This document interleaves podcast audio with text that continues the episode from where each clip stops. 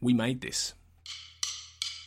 Hi there, I'm Matt Latham, and you're listening to another episode of Pick a Disc. We're now at the ripe old age of 22. Well, it just blows my mind that we're there. Anyway, this episode I am talking to Chris Haig, who's come back to talk about Amy Studt's False Smiles, an album that I quite like, and you'll find out how much a bit later on. We talk about the songs on there, we talk about the different versions that we have, because we have different versions of the album, who'd have thought? We also discuss a bit about the songwriting, um, the perhaps marketing of Amy at the time, and we then start to talk a bit more about what she ended up doing later on in life. And we just talk about the album a lot. I really enjoyed this recording this episode. I love this chap, Chris. It's great.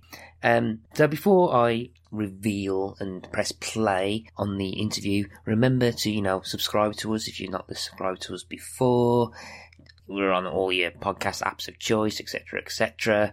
Follow We Made This on Twitter. Follow us on Twitter. We're under uh, Pick a Disc, Instagram, Pick a Disc, Facebook, Pick a Disc. We've got a Facebook group. The link is in the show notes. And, you know, the iTunes thing of lying about us and saying we're really good and give us five stars. So, let's talk to Chris. So, Chris of the Haig variety. so, um, yeah, welcome back. Welcome Thank back. you for having me. Yeah. Before we be- before we begin on our, the album in general, the usual icebreaker section. The other Chris, Chris Wilson, actually there's been several Chris's that guest starred. Chris Wilson uh-huh. currently has the record for having the most downloads for an episode for his Limp, his Limp Bizkit one. I'm kind of I can actually announce Chris, Chris that I think that in terms of Instagram, I think one of the Sophie Ellis-Bextor promo I- images I had currently has the record for the most interactions Oh wow. on Instagram. Yeah, I think, it, but it was more or less just, I think, just a picture of Sophie Ellis-Bextor that I had with some of my usual Roy witty commentary. Um, unfortunately, I don't, unfortunately, it hasn't translated into listens, which is a bugbear. But um, it is. But the one that one that one Instagram picture is like still like top of insights section, insights bit of my of the Pick a Disc Instagram account. So you've got that. I I have that. I will treasure that. I'll be like, listen, you may well want to listen to Lip Biscuit, but who do you want to look at? Sophie Ellis-Bextor, of course. So, I mean, there's no there's no there's no accounting for taste. I can't be attracted to women, so I'm kind of screwed. But you know, it's fair. But yeah, no, I just I just found that I just thought, that was an interesting factoid to do it. So I, I I have a little gem to hold on to. I'm like, yeah, it might not be the most listened to because I I have the obsessive love of pop music that not not it's not widely spread. I get that, but at least you know the Instagram posts or one of them is pretty good. So I'm I'm happy with that.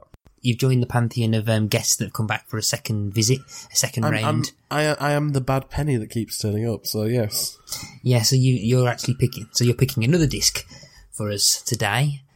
I am. I have. Would you like to tell the people which disc you've picked? I have chosen Amy, and I'm really good. I'm honestly don't know if I'm going to mess up her surname or not. Uh, Amy Stutz, Stutz, Stutz, uh, first album, which is False Smiles. Great, great pick. Great pick.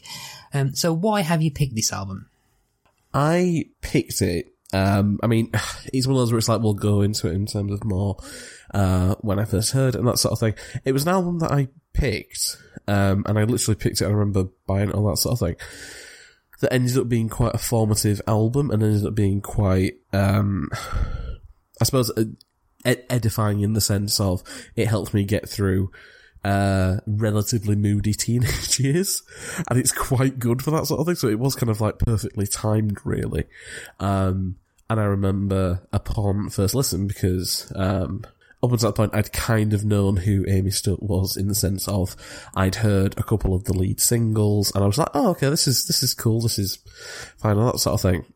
Didn't think of the album, and then when I purchased the album, um, the whole track list.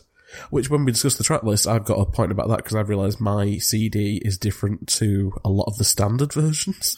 Oh, we'll, So we'll I've, I, yeah, I've we'll, got yeah, we'll talk about that that. sort of thing. But every song on it, I just even if I didn't relate to it at that time, it related during some point of my adolescence, during a very specific period, and so it's been kind of a joy when I was thinking like, okay, so what are the albums that, if not have shaped, then have had this kind of impact? Uh, and this was this was at the top of the list, really. I've talked about. I've, I've mentioned. I must have mentioned like the idea of top tier albums, particularly, especially with Yeah. the recent twentieth episode where I talked about the streets and how I how it's pretty much gone into my top tier.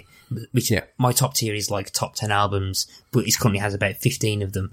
And um, when, whenever I made a list of my top ten albums, the one that always I always snuck in at number ten because it's I can that always had to be there was False Smiles by Amy Studt.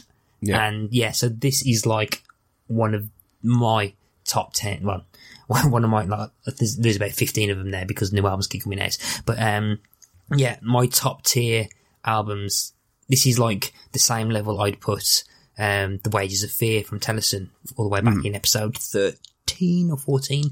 Um, yeah, so this is up there for me as well. Yeah, so, uh, so this is going to be an interesting uh, conversation between us.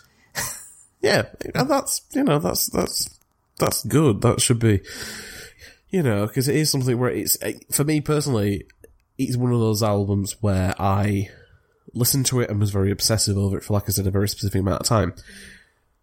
Kind of not exactly moved on, but you know, in this in the way that you can love an album and then not having listened to it for years or you know a, a real chunk of time, come back to it and then you get that immediate it- it's almost like a little rush in your veins when you listen to it. You're like, oh, this meant such a, you know, and it's a bit like the, you know, the Proust and the Madeleines thing where it's such a rush of memory and a very specific memory at that, that it just takes you back and you just realize, okay, this album is really important for these number of reasons.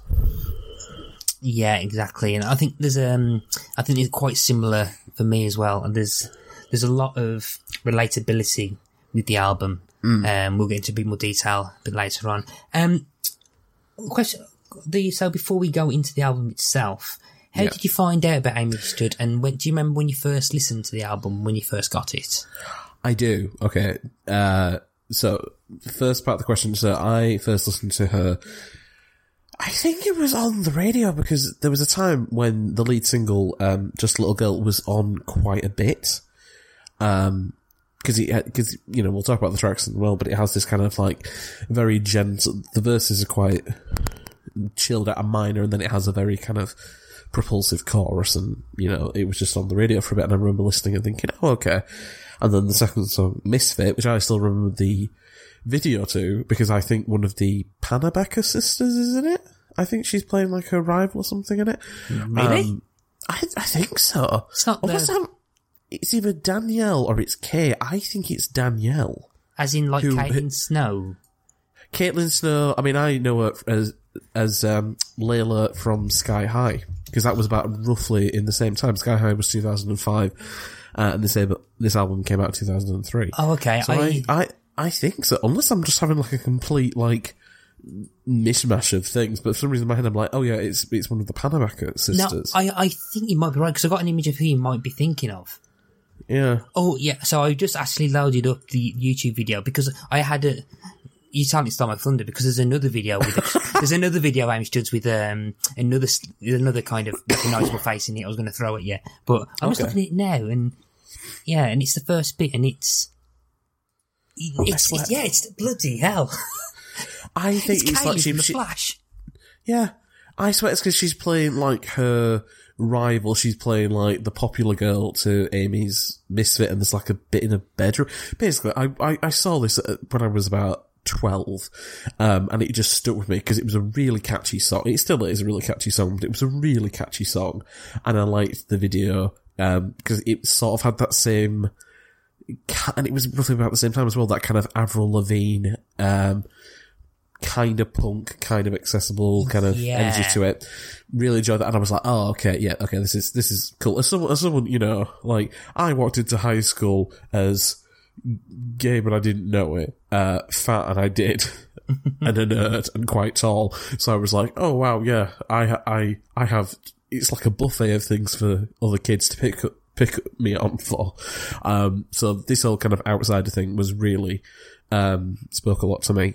Um, in terms of your second question, when did I first hear it? So I was on holiday in Malta, of all places. And I really distinctly rem- remember this because I loved the album. I'd heard it, um, or I'd heard, you know, the, the songs and everything, and there was like their equivalent of like a HMV in the Malta airport as we were leaving. And I just had enough to buy the album, um, cause I'd been listening to like, a, a probably way too old for me, like audiobook of like, I think it was like a Ruth Rendell or something. I just, I was like, oh, okay, I'll just listen to this. Uh, saw the album, had enough, bought it, remembered walking up into the plane and getting sat down and all that sort of thing, and then just sat and just listened to the album. And it's not a very long flight, it's only about, uh, about three hours, two and a half, three hours. Uh, and I remember listening to it at least three times the whole way through. Um, and and, and that's the memory I most associate with it in terms of actually sitting down and listening to the album was very much, oh wow, this album is amazing. and there's no skippable tracks, or in the sense of there's no filler. Um, even though certain ones obviously fit certain times, all that sort of thing. But I just remember sitting down, listening to it. I think I think I, I think I read a book. I think I read a book the first time, and then once it got to the end, because I it, I didn't even have an iPod then. It was still this really chunky, um, like Discman sort of thing, this CD player. it shows you how old it is. You know, I didn't have an iPod at that stage. I remember just listening to it and just being like, oh wow, this is really good. And then once I'd, it got to the end, I restarted it, put the book away and I was like, okay, I actually need to like, listen, listen to this and just enjoy it. Um, yeah, so I, I have, I have a lot of, uh, it's probably, my very first sort of very active listening experience. Um, because in my household it was a very kind of kind of smorgasbord of um, different influences. So my dad liked a lot of uh, prog rock, and my mum liked a lot of kind of seventies pop and disco. But they also shared a love of, uh, say, Queen and ABBA and the Jacksons, and there was just random kind of elements kind of thrown in. Um, but I just had that growing up. It wasn't like an active listening experience. Whereas this was the first time I'd sort of consciously really bought an album and sat down and listened to it with the express purpose of just trying to get as much out of it as I could. Um, that's probably why it has such a connection. Oh, okay. Because Yeah. I can't remember the exact amount of time I remember first learning of her, but um, and I've because um in my research, I what I didn't realise was that the gap in between just a little girl and Misfit is nearly eleven months in terms of single releases. So just a little girl was released on the first of July, two thousand and two, um, and which was like a few month, about a month or so after Complicated came out by Avril Lavigne, because the Avril comparison is going to come up in a minute. Um, Yeah. And but then like Misfit came out in like June, like a few weeks before the release of the album, and I can't remember. I, I don't. I can't have like I don't have a memory of when I first listened to it, which, um, which is a bit of a shame because like majority, cause I, I do have like key memories of the first time I listened to a few songs Yeah. from other like favorite albums. Um, but what I, I but the of me buying it, I have a very vivid memory of it. It's very similar to, very similar to like the memory I have of um, when I bought a Grand Grand Don't for Free, as I mentioned in the previous episode. Um, where basically I went to a shop and bought two albums at the same time. Um, anyway, the I remember I, I, this this was like a couple of months after it came out. So, um, and I, I think I had money from my 18th birthday because I was like I was 18 in the October of 2000 2003, and um, I remember like just catching the bus into Warsaw, and I think I just had some money to spend, and I think I was buying like I was in the Virgin Megastore in Warsaw. Oh yeah. Um, but back when they were, I think, and um, and I think I'm, I think I, I was going to go and get some DVDs. I think um, it was a couple of months afterwards because they had like some of the chart charting albums on the one of the Yeah. displays, and they had like an offer for buy two. We can buy two CDs for for like twenty quid or something, um, or twenty five, just to like. Well, basically, it was cheaper than buying two single albums, and False Smiles was there, and I remember, and I remember buying, I remember picking up and looking at it, and I also remember buying uh, another album, I think, at the same time that was part of the offer, um, but it was like not a charting album at the time, um, and that's another album, whilst not a top tier album of mine, um, and perhaps, perhaps gets it's an album I really like, but perhaps not a second tier either. But one I do remember listening to. Um, I bought False Smiles alongside Angels with Dirty Faces by Sugar Oh, wow, yeah. So I bought, and um, that's another. al- That's an album I think is like one of the la- like well, whether it, one of the last um, kind of good intelligent pop albums of that era for quite a few years, alongside False Smiles. So that was like two. that was a really good day in terms of buying albums. But I, uh, but I do remember. Um, buying False Smiles, taking it home, listening to it, and then my sister getting really, really annoyed because she wanted it as well, and she she didn't like the fact that I bought it. so um, I mean, fair. yeah, but um, I let her listen to it. I think I can't remember. Must have eventually. Yeah, you must have. Yeah, I think. Yeah, I'm assuming she Just did. he- I'm gonna say, I've fully got a vision of you once you're done. You're just gonna text her and go, "But listen, did I ever, did I ever actually let you listen to that?" And just yeah, just kicking off a whole kind of words in the Latham family. Yes. but um yeah, so that's that's I I I have I have a memory of buying that alongside the Sugababes album.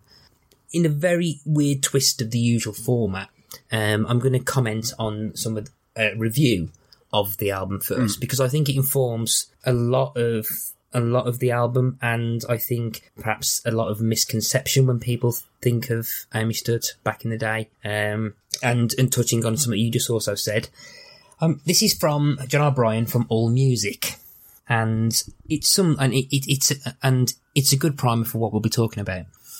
Teenage Rebellion, Bags of Attitude, an album full of radio-friendly guitar pop tunes. You can understand the comparisons with Avril Lavigne, but that would be a disservice to Amy Studt, as while the Canadian Static Girl's rock chick persona sometimes appears contrived, Studt's debut is carried out with conviction. One look at the credits reveals that it would be unfair to lump Studt with the majority of her manager Simon Fuller's other manufactured acts, as she penned every one of the rather prolific 14 tracks, alongside some of the more illustrious songwriters such as Gary Barlow, Cathy Dennis, and mm-hmm. Karen Poole.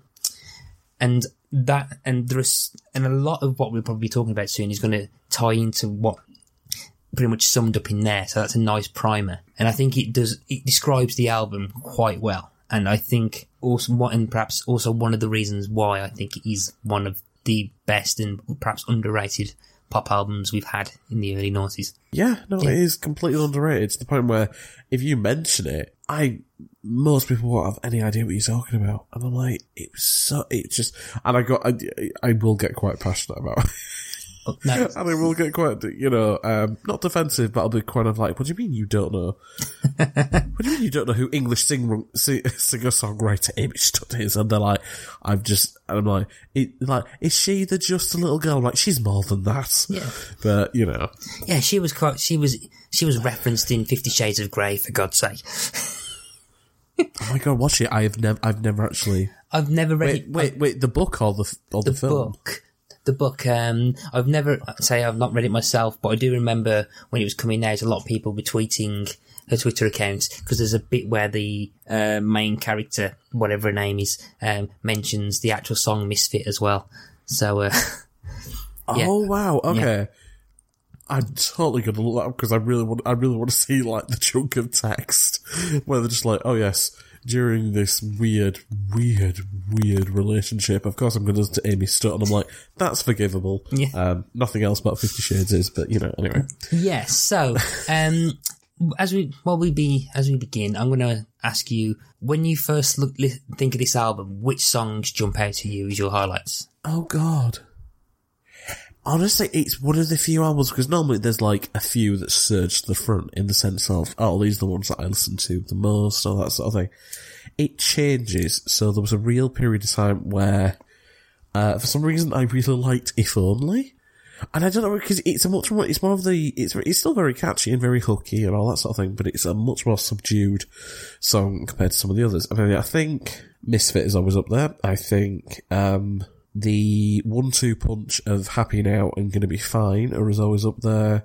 Um, I really, yeah, there was a period about 18 months ago when I just kept having the, um, chorus to, to Suspiria Mind going through my head. And so I'd, I'd just be sat there going, kind of tapping the beat and I'm going, what the hell is it? You know, you know, when you, you know a song, but you can't remember what it's called or who's singing it. And you just have to kind of like work out in your head. And it took me a full 20 minutes to kind of go, da, da, da, and just work it through. Trying, Um, trying to work backwards of. Uh, yeah, you just get, you want, you're basically trying to like build the fragment out. You're going like, okay, every day I'm more disappointed. I just kind of, uh, it's true.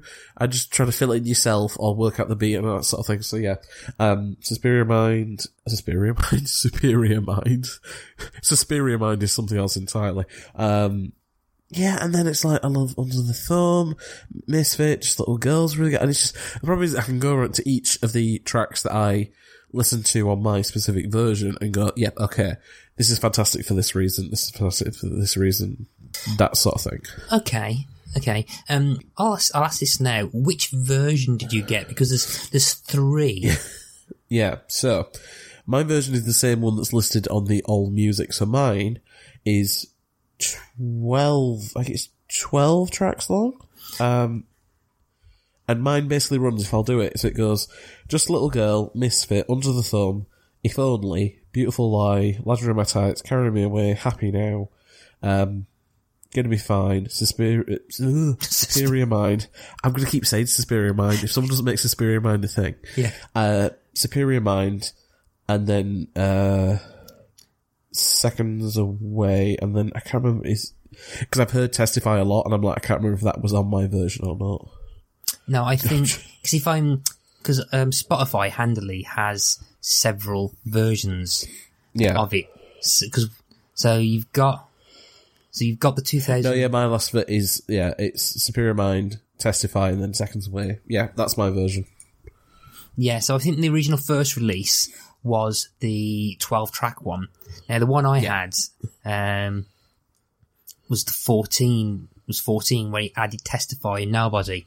And I think I remember when I when I went to re-listen to False Smiles a couple of years ago, um, you know, I only had 12 tracks on, but I didn't take notice. And when it went seconds away and it jumped back up to just a little girl, I was like, hang on, where's Testify? Yeah, Yeah, and then there's a, there's a, I think the release that and then I think a a re-release in 2004 included um, the cover version of Sheryl Crow's "All I Want All I Want to Do," um, Yeah. which I think was ja- which I think was stuck in between Under the Thumb and If Only. Yeah. Well, it's like there's a song on one of the ver- well, you know, there's three or four songs that I don't remember, and I'm not sure if I've actually listened to it because I've not really investigated it.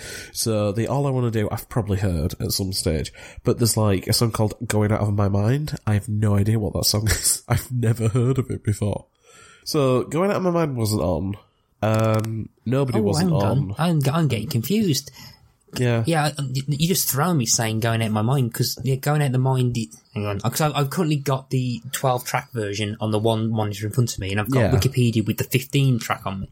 So Yeah. so you got Superior Mind going out of my mind, then Seconds Away, then yeah. Testify, then no. Oh, so Testify was on the original one. So Testify was, but they switched. So the version it was Testify was track eleven, and then it finished on Seconds Away. Yeah.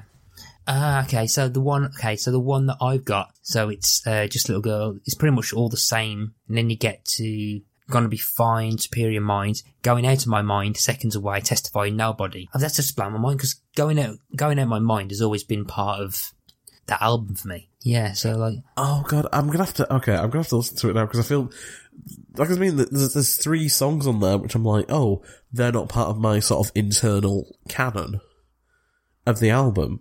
Yeah, this is gonna be weird. I'm just gonna step away from the mic because I think I've got the CD behind me because this is now. Okay. Yeah. Give me a sec. I think I still do. Oh my god, yeah, I have it at my mum and dad's. I'm just thinking. Okay, I'm back. I ha- yep, I still have the CD. Okay. Yeah, and it's yeah, so it's got the 19, yeah, 19 recordings, Polydor, 2003. No, yeah, the one I've got is 14 tracks. Oh. Yeah. I wonder if it was variation because, like I said, I picked mine up in the. I don't. even- I literally don't even remember what the airport, the air, main airport in Malta might have been Valletta Airport or something. Um, I got it from there. I think because I was worried, like, oh, is it going to not work? And then I realised, oh no, it, CDs don't have regions. You know, in the sense of like DVDs. It's just because I'd started doing DVDs, that's how I learned about the region thing and all that sort of thing. So yeah, I wonder if I've just picked up, I wonder if it's like a, a European version or something that only has 12 in that specific order. Oh. Well, so, oh, which is, wow, because. This is, this is hard hitting journalism investigation. the fact we've cracked this. Just going like, It's a shame that you've that you've never heard of going out my mind. Well, uh, well, I, I tell you what, I'm, I'm gonna, I'm adding it to my YouTube queue, but how would you describe it before I listen? It's it's um, a mix. It's poppy, but kind of the kind of minor key, sadder pop song, pop, poppy songs that she has, um, okay. and also answer phone message. Ooh. Okay, I'm intrigued. Um, yeah, so it's yeah, it's on YouTube, so I'm going to add that. I'll add what's the other? Is it nobody? Is that the last one? Yeah, to me that's the end of the. Yeah, so that's the last one. Man, this is blowing my mind as well. if we talking about the album as a whole the moment again, before because I, I do want to talk about individual songs properly. I think what got me when I first listened to it is that going back to the whole carried out with conviction bit um, in that all music review is that I think because I mean, like, she stood the first person that's like the first writing credit on each of the songs. I mean, I, I, I was trying, I'm trying to figure out how much creative input she had with them. And I think a lot of the, I think a lot of the reason I think perhaps Simon Fuller's management signed them, signed her, signed her up originally was that I think she was writing songs for about five years old and then just spent a lot of, like when she was 12 to like 13 writing loads of songs as well. And I think a lot of the appeal of why she was signed was that she did a lot of her own writing. And I think one of the key things that probably separates her from a lot of contemporary artists at the time is that there's a lot, there's a lot of her in each of the songs and it gives it a very tight or at least cohesive through line throughout all the songs on the album. So like you can, so you can tell, you can, you can kind of tell it's someone's voice and then you've got the added flavour, um, of the other songwriters added on top of it. Whereas perhaps with, I mean, I think I, I can't remember that much. Like, for example, if we went back to when you first was on with Ellis-Bextor and Trip the Light Fantastic, um, as good as the album was, you never got the full sense that it was about Sophie Ellis.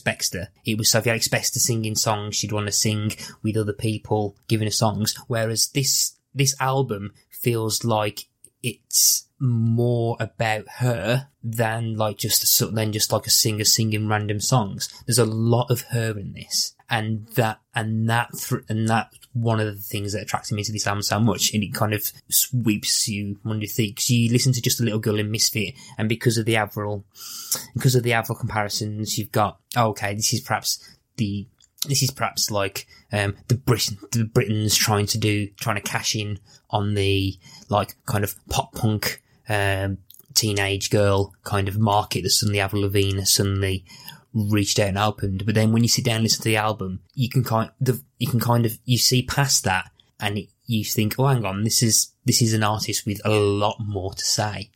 And it's nothing like you think it is. Yeah. No, I mean, it, it, that's all I agree. I mean, if we're comparing it to kind of my first, you know, appearance, which if you haven't checked it out, please do. Mm-hmm. Um, just doing a plug on a plug. Yeah. Um, so the Sophie Ellis-Bextor thing, yeah, I, I would say they're, in a way, they are both reflections, but different refractions, if it. So if you look at Sophie Ellis-Bextor, I would say the music is a reflection of uh, personality and what she wanted to display at that time, even though it wasn't written by her.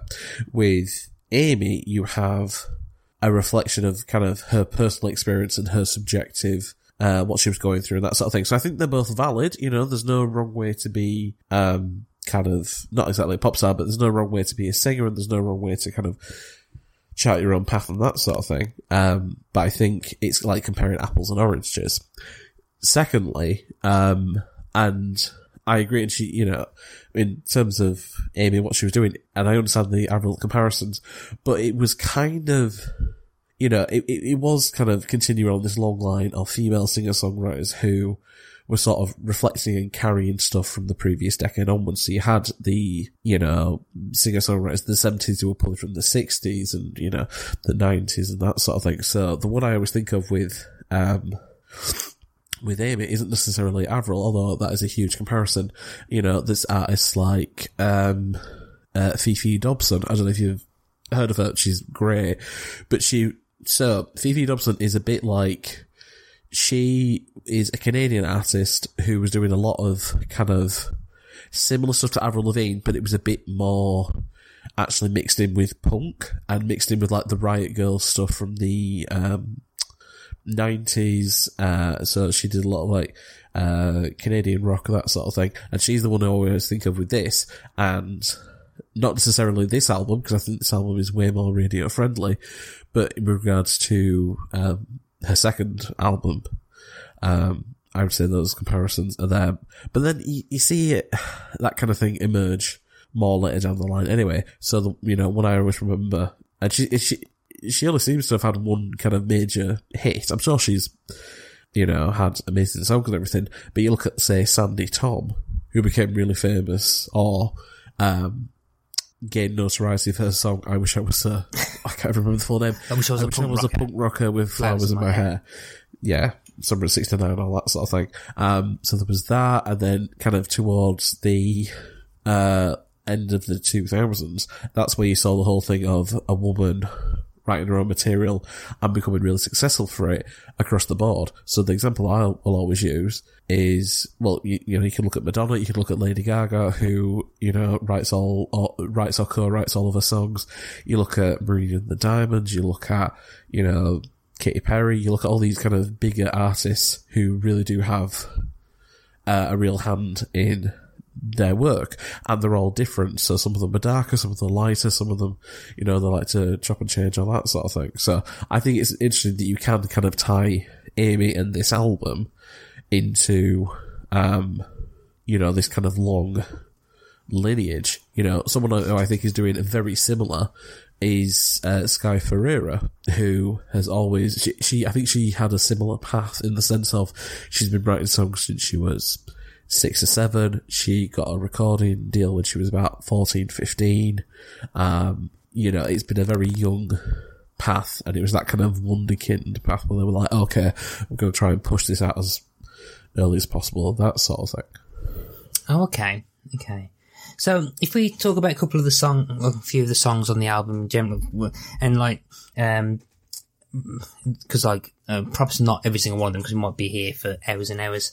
And uh, it's as we're recording, it's a Sunday night, and I've got work in the morning. So I'm to say yeah. yeah. So we'll try and rein it in. Um, there, there are like, I can't think. I personally can't think of a bad of a bad song on on the album.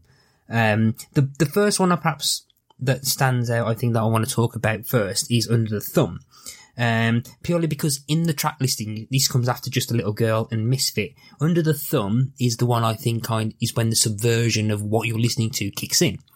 So it's it's whereas like it when you listen to the lyrics, there's a lot more dark, more adult themes, or at least the idea of teenagers. Because I think she was only what sixteen or seventeen, maybe even younger when she wrote it. Um, dealing with things that like in a way that can like again contemporary artists um, perhaps wouldn't have done.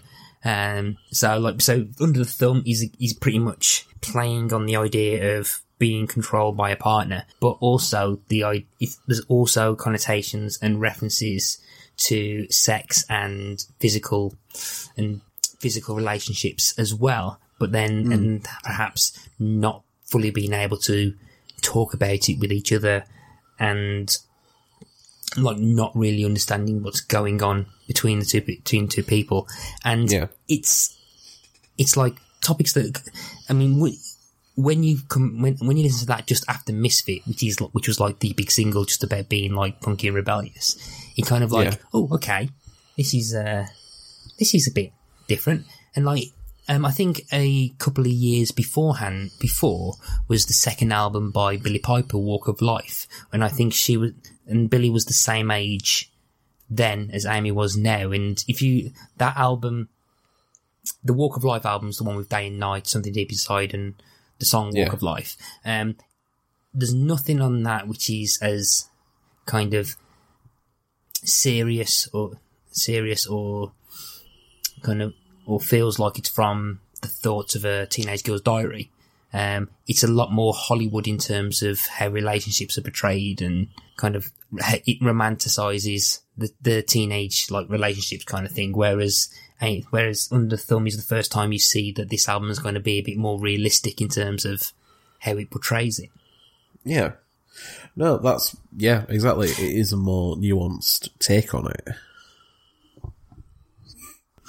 Um, kind of thing. Yeah, um, I want to pretty quickly mention um, "If Only" as well because I know you mentioned it because "If Only" "If Only" is one of my favorite songs of the album. If if actually perhaps a song that I'd probably put in a list of like my favorite songs of all time. I'm perhaps um, n- not as obsessed with it as I used to be in the past, but um, it kind of at the time it captured my mindset as like um, as like I think a like a just a mopey eighteen year old, just like like a mopey eighteen year old who should like not be acting like a fourteen year old. Um, it's just it's it's it's it's one of these that's like there's a couple of songs on there which feel simple but have capture a mood, capture a mood, and just seem to feel just capture something perfectly because the the music kind of like chunders on, and like the like there's lyrics like watching like watching life pass by.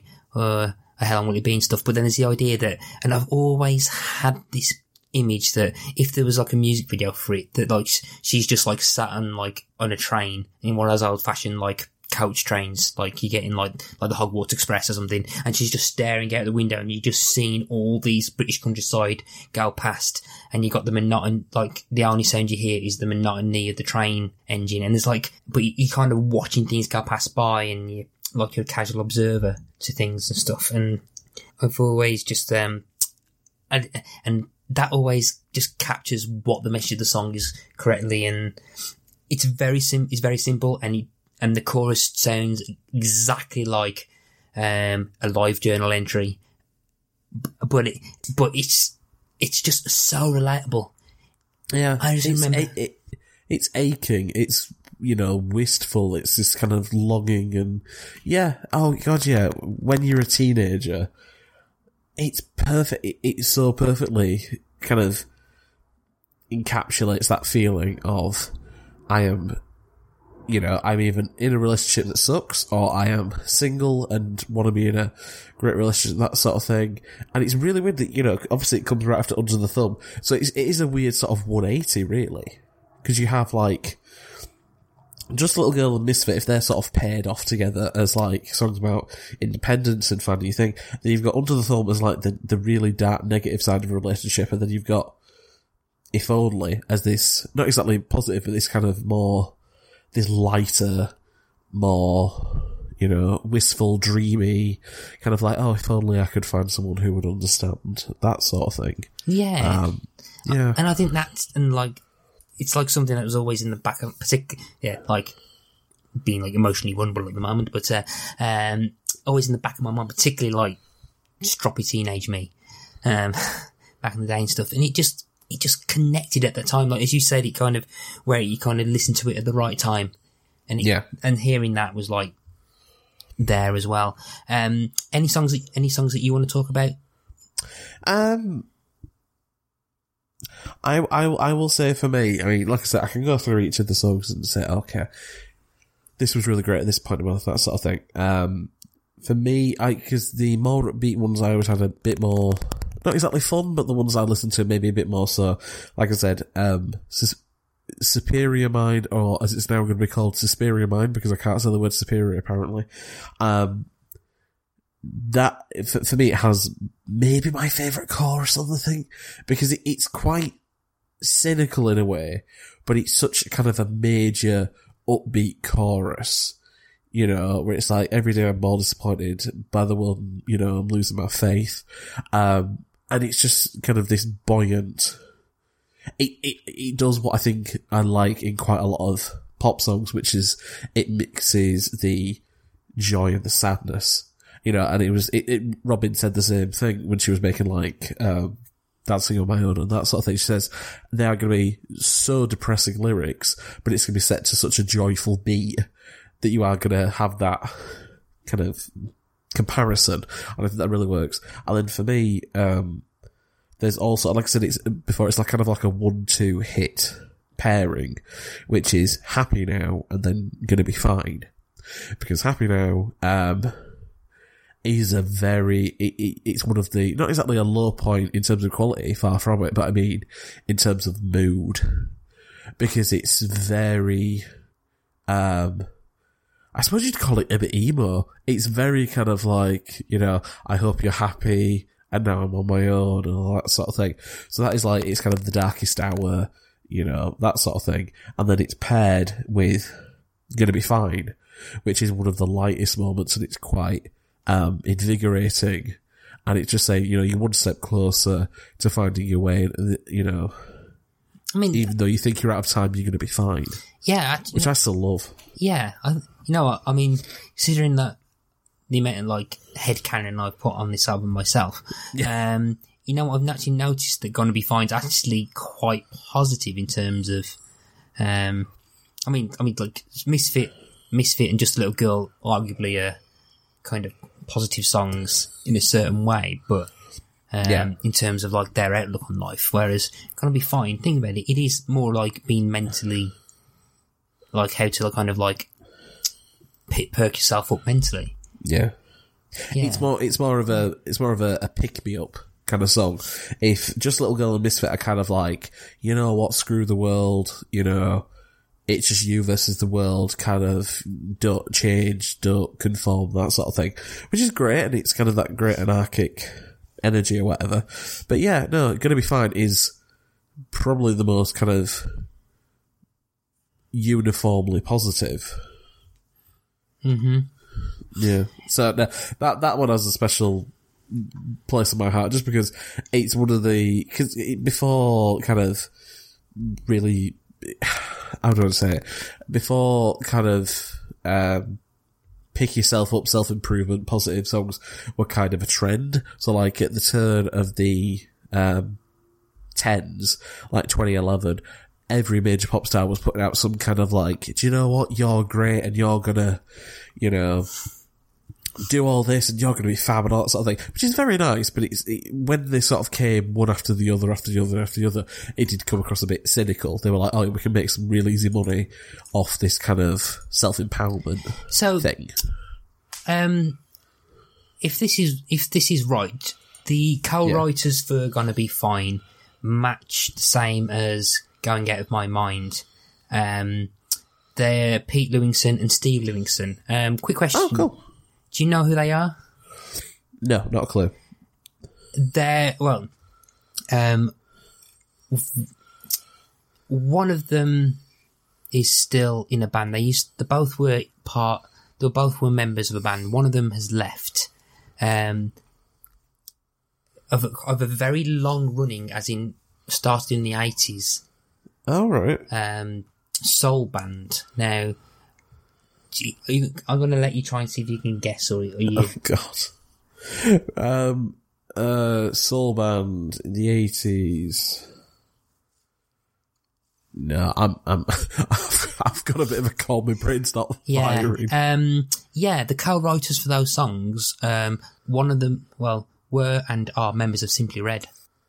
oh wow. Okay. The other song I want to briefly mention because briefly mention as well is actually the third song. Is like the third song, the only song that we've yet to talk about from the same writing team as as the same writing combination as Misfit and Under the Thumb, which is Ladder in My Tights, which is like another one of the kind of like poppy punky Yeah. rebelly songs with um, Yeah. with the kind of blanked out swear, deli- deliberately blanked out swear in the chorus. But um, I want to briefly mention because it- it's um, it was Amy, um, a guy called David Erickson who's worked with like loads of like a Norwegian artist who's worked with quite a lot Yeah. of stuff, including Sheryl Crow.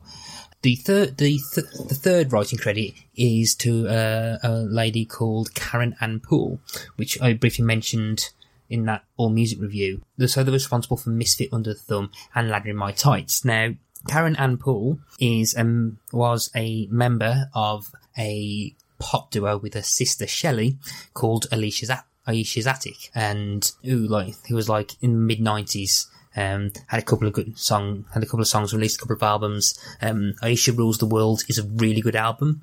Um, on that is one of the best pop songs ever made, and I will fight anyone who disagrees with me on that. Um, it's a song called I Am I Feel, and is one of the best pop songs, and it kind of has a, um, like a, not call response, but the, the, the, you listen to I Am I Feel, and you can feel the DNA of Alisha's Attic in Misfit Under Thumb and Ladder in My Tights. Ladder in My Tights could, if you squint and touch your head and um, perhaps didn't have the Studt factor, um, as I'll probably call it, um, could feel like it's an Alisha's Attic song, which to me is not a bad thing in the slightest. Um, there's that kind of like offbeat, eh, offbeat kind of quirky nature to it, which just like this ends up being quite catchy and memorable. And, but with that, the song as well, you have the, you have the kind of the different layers of what, who she is as an artist at that point. So you've got the, the Avril layer, which is the usual, okay, that was probably the people who were probably buying it off Misfit and just a little girl probably would, probably would listen, had listened to this song a lot more than the others. Mm. Um, yeah. but then you've got but then there's an element of it that you have the more believable layer that you can actually feel as if it's there's a history to what she's singing about and that it's from from her history. I can't. So you have that as well. Yeah. And then you have the the Alisha's Attic factor, which just has that extra bit of quirkiness to it. So you can kind of feel. So you can kind of feel the the Karen Ann Poole aspect of it. And yeah. it also has a great chorus. yeah. Well, no, it does. I mean, um, I don't know a lot about Alisha's Attic. I'll be honest, as you were talking, I have added um, I How I Feel to my What's Later queue. Because I'm like, okay, I'm going to check this out. Because I've, I've seen them a little bit on like Top of the Pops, you know, back in the 90s or 80s, that sort of thing. Um, the one I always think of in regard to this album, if we're talking kind of cool connections, is uh, a co-write for Seconds Away. Uh, which Amy wrote with Cathy Dennis. And, you know, in case you know, listeners have never really heard of Cathy Dennis. She's basically one of the UK's most prolific um, songwriters, and she's written kind of incredible stuff for a variety of artists. There's um, talking about Seconds Away, and I'm not going to go on about Cathy Dennis that much. If you want to yeah, hear yeah. my thoughts, Cathy Dennis, one of the best songwriters we've had in this country. Yeah. Um, do listen to the stuff. Do listen to the previous episode I had with Chris about Sophie Ellis-Bextor. Um, yes. There was there was a very recent review um, of time one time recording about a week and a half ago um, that Amy made in promotion of her latest album, where um, they ask her about to choose a song from each of her albums to talk about, and she chooses this one. And I'll I'll, I'll read what she what she said um, in that review, uh, in that interview. This is one of two of my favourite songs on the first album. I actually prefer the original demo I did with Cathy Dennis, but the album version is nice too. I love this one because it's about my first sexual encounters and trying to describe it, which makes it fairly unlike any of my other songs I've written to this day.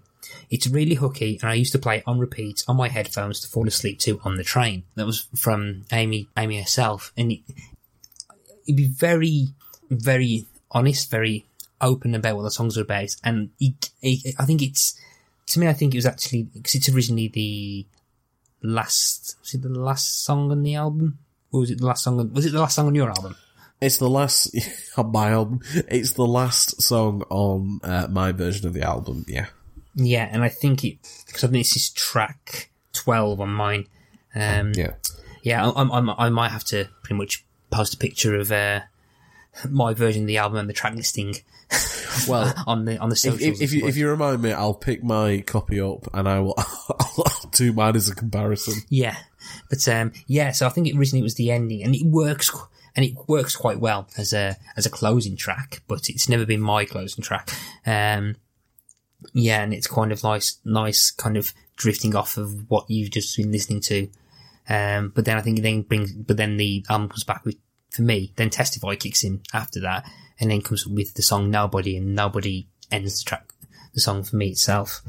So, um, yeah, so um, is there any other before we move on? Is there any other songs that you want to quickly mention before we move on? I think.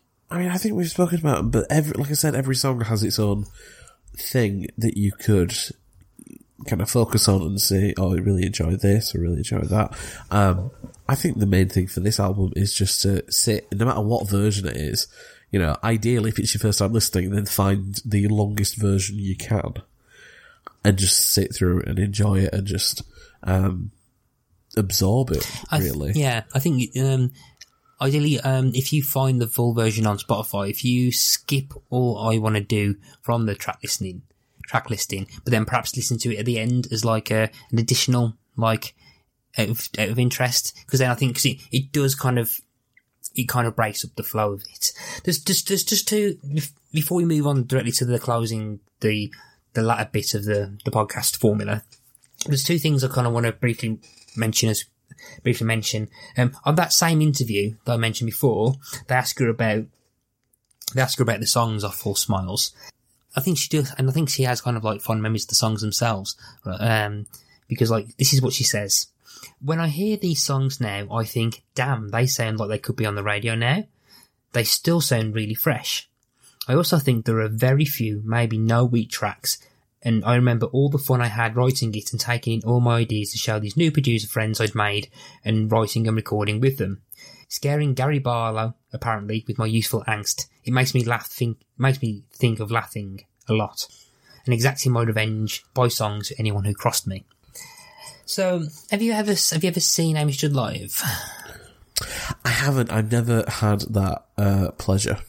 That's the same as well. I know she, I know she's starting to tour again with the new album, but um, I don't know. I don't know if she performs any of the any of the older stuff. But um, I have seen videos of like several years after this came out, where she does kind of like slow piano versions of like Misfit. Yeah.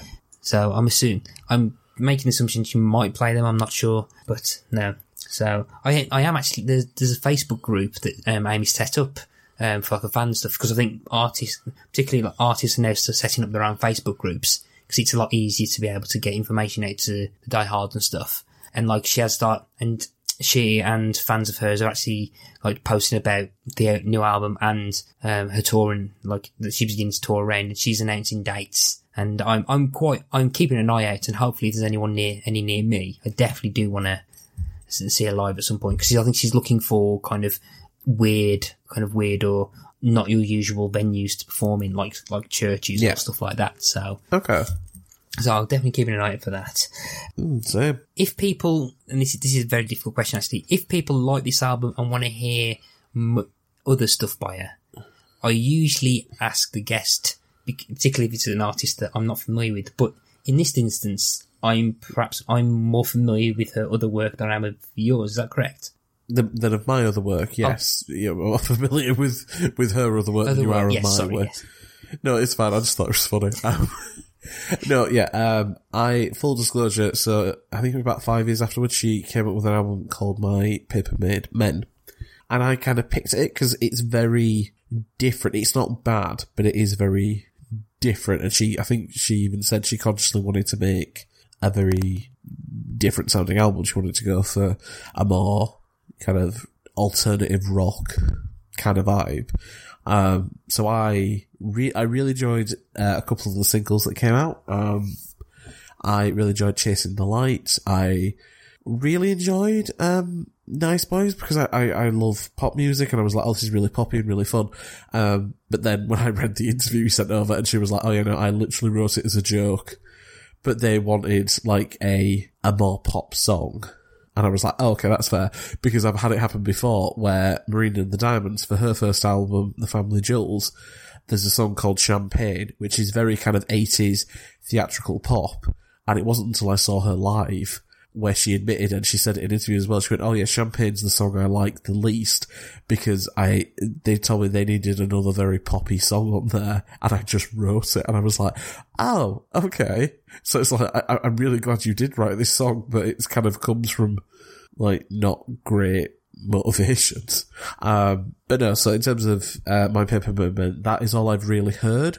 Um, the new album is giving me incentive to kind of go back and re-listen to, um, the second album.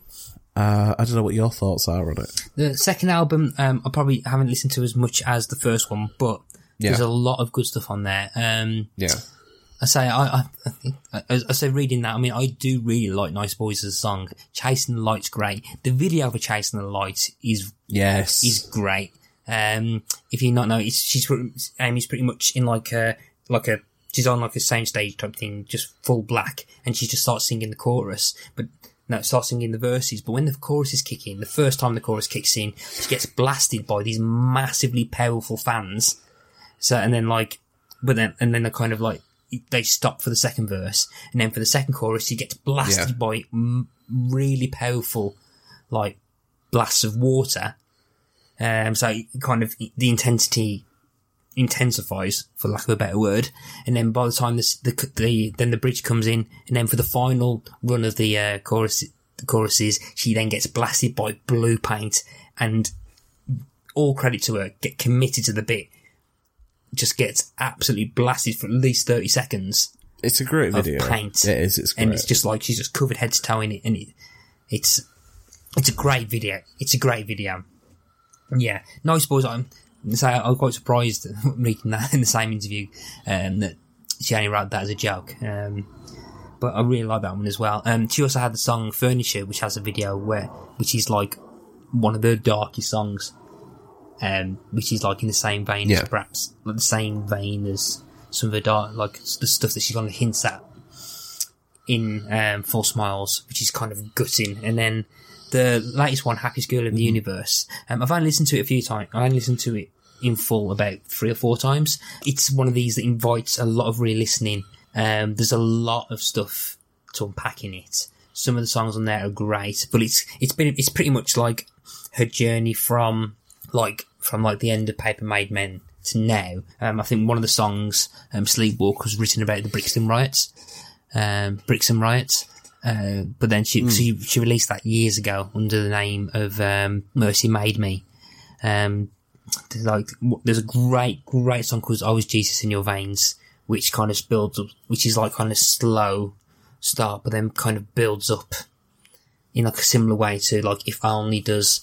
Um, yeah, and um, I, I just, I, I, I need to give it more re-listens because like at the moment I'm finding new stuff every time that I listen to it. It's just a great album and it like pretty much encompasses who she, um, who she is now and, um, what she's been through over the last decade and stuff because, um, I'm not, not touched on it, not touched on it too much here and I don't really want to go into details, but, Yes. um, she's spoken with it openly and honestly that she's like had trouble with health and like spent time in a psychiatric in a psychiatric hospital. Yeah, so and but there's stuff on there for, that she talks about more openly and stuff, and a lot of that is kind of like explored in this new album, and it's kind of it's like gutting in a very similar way that um the Phoebe Bridgers record did, where it kind of hits you in the stomach a few times. So like if you, so if you, like if, when I first listened to, um, Stranger in the House by Phoebe Bridgers, there's a few times where I felt like I got punched in the stomach and that happens a few times in this new one as well, in a good way, of course. Um, so it's that kind of, so it's that kind of stuff. There's anyone, anyone who's looking to try and find the next mix, misfit or just a little girl, you're not going to find it. It's nothing like that.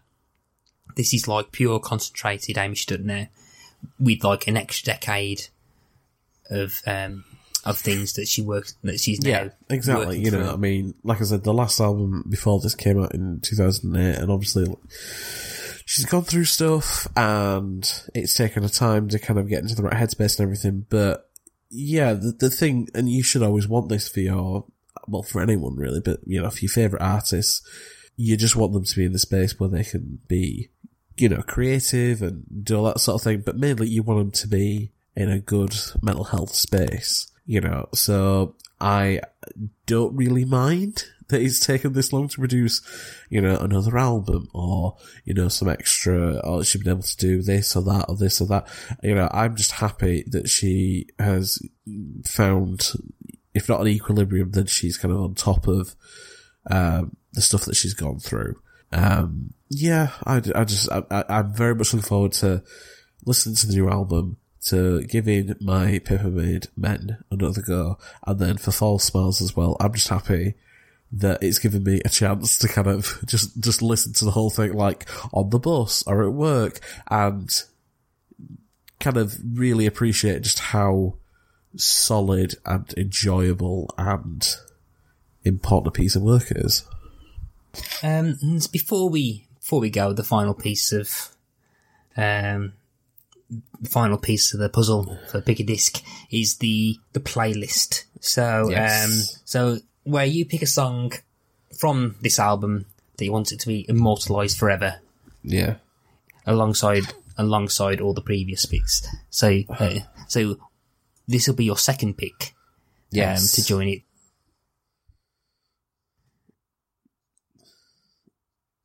Yes. This is really, this is the hardest bit because I'm just like, I, it's like staring in front of my children. I'm like, I love you all equally, but only one of you can go on the playlist. Um, I will say the one that has, oh god, this is hard. This is like Sophie's Choice, but harder. Don't at me. It's fine.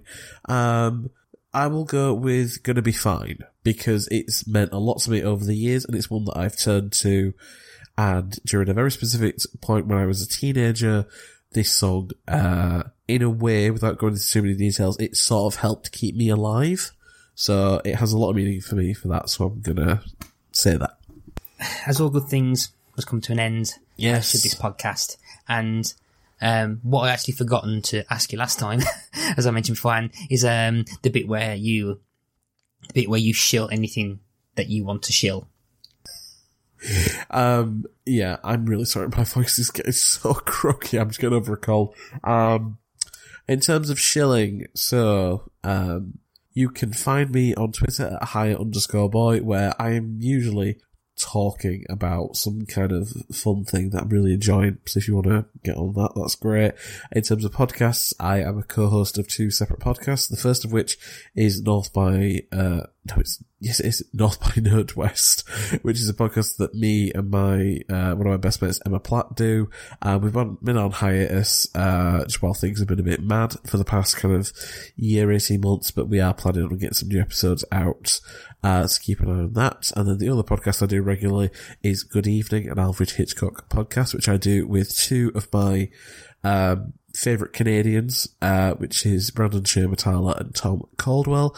And we are going chronologically through the works of Alfred Hitchcock. So, uh, but we also do kind of fun stuff as well, like live commentaries and discussing, uh, side projects and all that kind of stuff. But if you're a Hitchcock fan, um, I would say please, uh, check us out because we are, we, we are uh, a fun podcast to check out. Apart from that, I also appear on a bunch of different podcasts regularly. So I regularly am on Amy Walker's Eccentric Earth podcast, uh, which is kind of a surprise history podcast, and on Pete Gaskell's Smorgasbord, which is like the filthiest version of a game show that you can imagine. Um, so that is worth checking out as well. Okay, okay. So, um, yeah, definitely check them out. And looking forward to hearing more of uh, North by Nerdwest, actually. Uh, Yes. So it's good to hear that there's more, that there's... Oh, that's good, that's good. Um, so that's it. Um, I, I, I feel like I've, we've managed to keep somewhat reined in. and, uh, I know, which is, which is which is always half the struggle with me because I'm I am the king of the tangent. So you've done a very good job. yeah, it's, it's been great to have you back on and talking about Oh, it's been a joy. oh, like one of my favorite albums. And as I said Same. with the Tellison one, it's great for me not to not to use up one of my uh, multiples of ten map Pick episodes on this. yes, But um, and but, at least at least it means that I'm talking to someone who loves it just as much as oh equally yeah, as I do. So again, thank you ever so much for being on, Chris. I it has been a joy, and even though our versions may be different, our love is the same. You've been listening to Pick a Disc, and I've been your host, Matthew Latham. Our theme music is Pump by Kevin MacLeod of Incompetech.com. Pick a Disc is hosted by the We Made This podcast network, and you can find them on www.spreaker.com slash user slash We Made This.